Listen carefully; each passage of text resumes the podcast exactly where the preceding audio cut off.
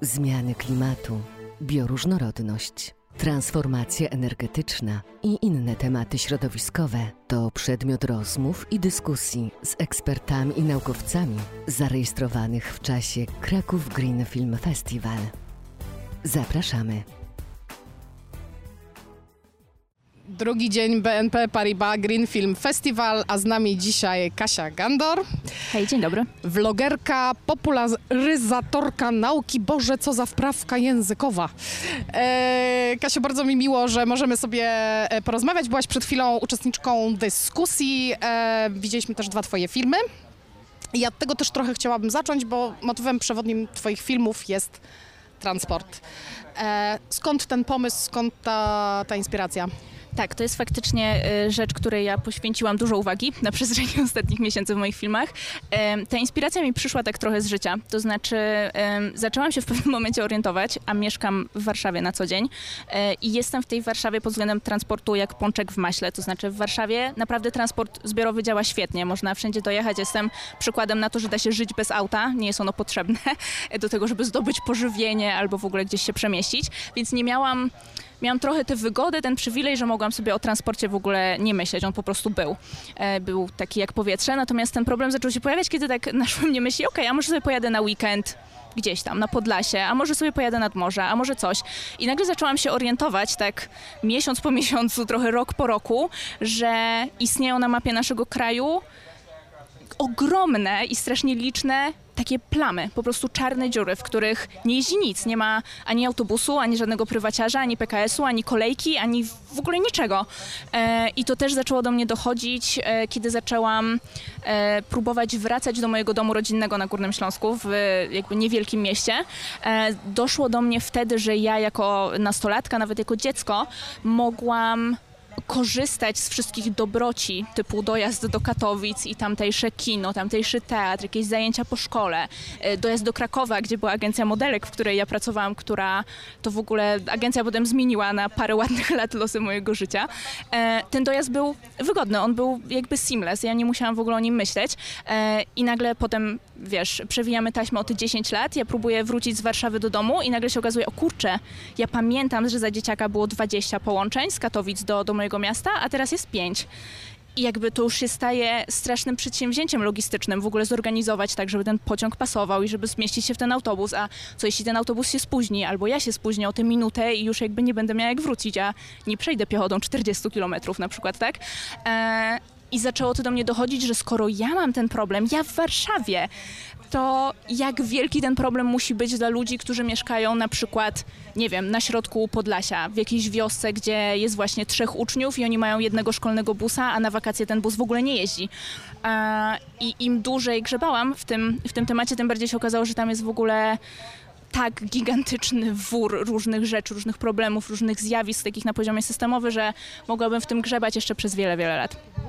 E, jeden film jest o transporcie publicznym, jeden jest o, o tym, że zwiększanie przestrzeni zwiększa nam ilość samochodów, tak? I e, rozmawiałeś z dużą ilością ludzi, podejrzewam, przygotowując te, e, te filmy. Czy widzisz taką świadomość u ludzi, że oni, no dobra, rozumiem, e, wybieram auto, bo nie mam innego wyjścia, ale czy oni mają jakiś taki eco-guilt, jak to się mówi, że o kurczę, nie, idę w to rozwiązanie, ale wiem, że, że słabo? Młodzi ludzie na pewno, tak. E, młodzi na pewno. E, to tak, taka była ciekawa rzecz, którą przy okazji filmu powiedziała nam socjolożka, która opracowywała taki socjologiczny raport e, o wykluczeniu na e, Mazowszu, e, wykluczeniu komunikacyjnym. E, ona powiedziała, że właśnie ta deklarowana miłość nieraz do samochodów jest trochę taką miłością z przymusu, czyli ktoś mówi, że tak, jestem w ogóle fanem motoryzacji, moja audica jest odpimpowana i w ogóle żyję dla niej, to jest mój element tożsamości, kocham to auto, e, ale tak naprawdę z takiej głębszej rozmowy potem wyjdzie,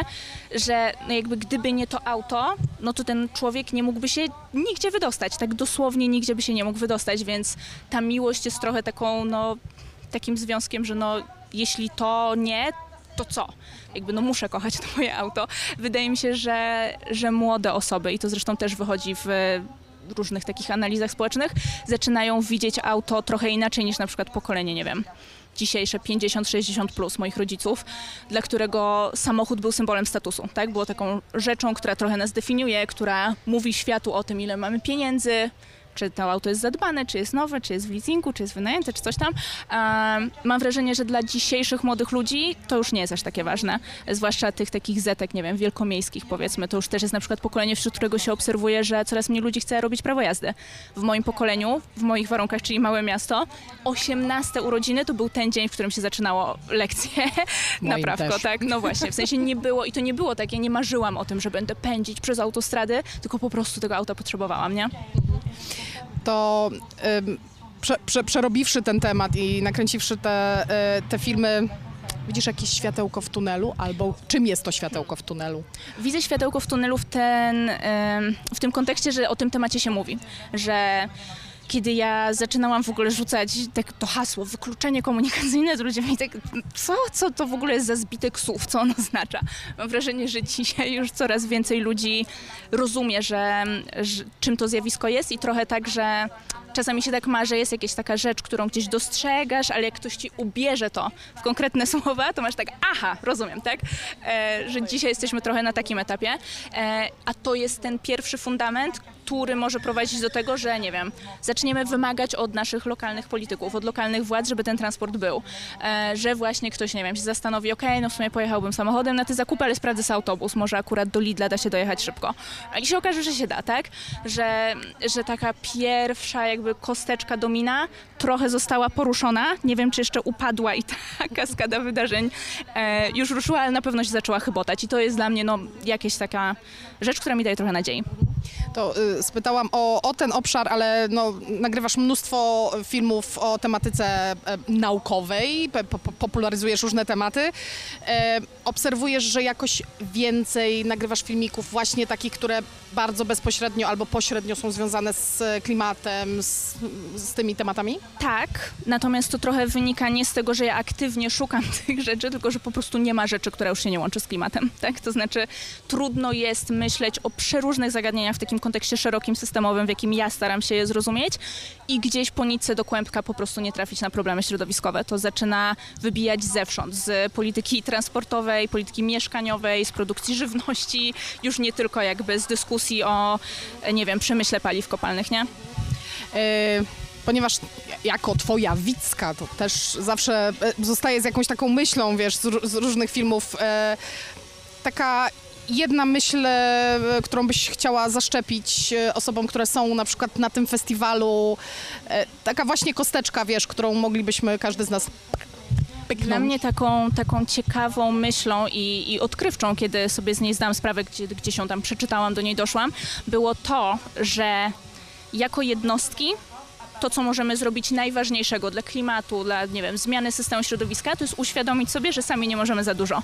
Czyli, że jakby ta, nasze działania mogą być najskuteczniejsze tam, gdzie się jednoczymy, gdzie działamy solidarnie, gdzie się grupujemy, gdzie próbujemy e, wprowadzić zmiany właśnie na, na poziomie systemu, a nie na poziomie wymienię moją plastikową rurkę na papierową. Tak? Jakby oczywiście to jest szlachetne i, i, warto takie postawy promować, natomiast one nie zbawią świata. Trzeba sobie zdać sprawę z tego, że musimy się zaangażować politycznie, że musimy się zgrupować, jakby działać na poziomie masy, a nie tylko na poziomie jednostek. Mam wrażenie, że to jest taka myśl, która jest może trochę niepokojąca na początku, ale ostatecznie tak krzepiąca, zrzucająca takie poczucie winy, w którym jest się bardzo łatwo taplać na zasadzie, o nie, dzisiaj kupiłem sobie wafelek i on był w plastikowym papierku i chlipać, tak? No jakby można zorganizować świat tak, żeby, nie wiem, recykling tego papierka był lepszy, lepiej mhm. zorganizowany, sprawniej, tak? Można działać tak, żeby nie wiem, chociażby te głupie papier- y, plastikowe słomki były zakazane, tak? Żeby system nie cedował tych wszystkich decyzji na nasze wątłe ramionka, tylko żeby był w stanie pomóc nam je nieść wspólnie. No to skoro już powiedziałaś o masie i że w grupie siła, to zapytam, jak ci w, naszej masie, w naszej grupie. Super, bardzo miło, naprawdę fajnie. Pogoda dzisiaj dopisała, ludzie dopisali, poznałam świetnych widzów przed chwilą, bardzo mi się podobało. E, no to mam nadzieję, że jeszcze wiele miłych chwil e, przed Tobą. Bardzo serdecznie dziękuję Ci za rozmowę. Dzięki wielkie, dziękuję bardzo. Dziękujemy za wysłuchanie Green Festival Podcast. Więcej rozmów z ekspertami znajdziesz na portalu VOD greenfestival.pl w zakładce podcast.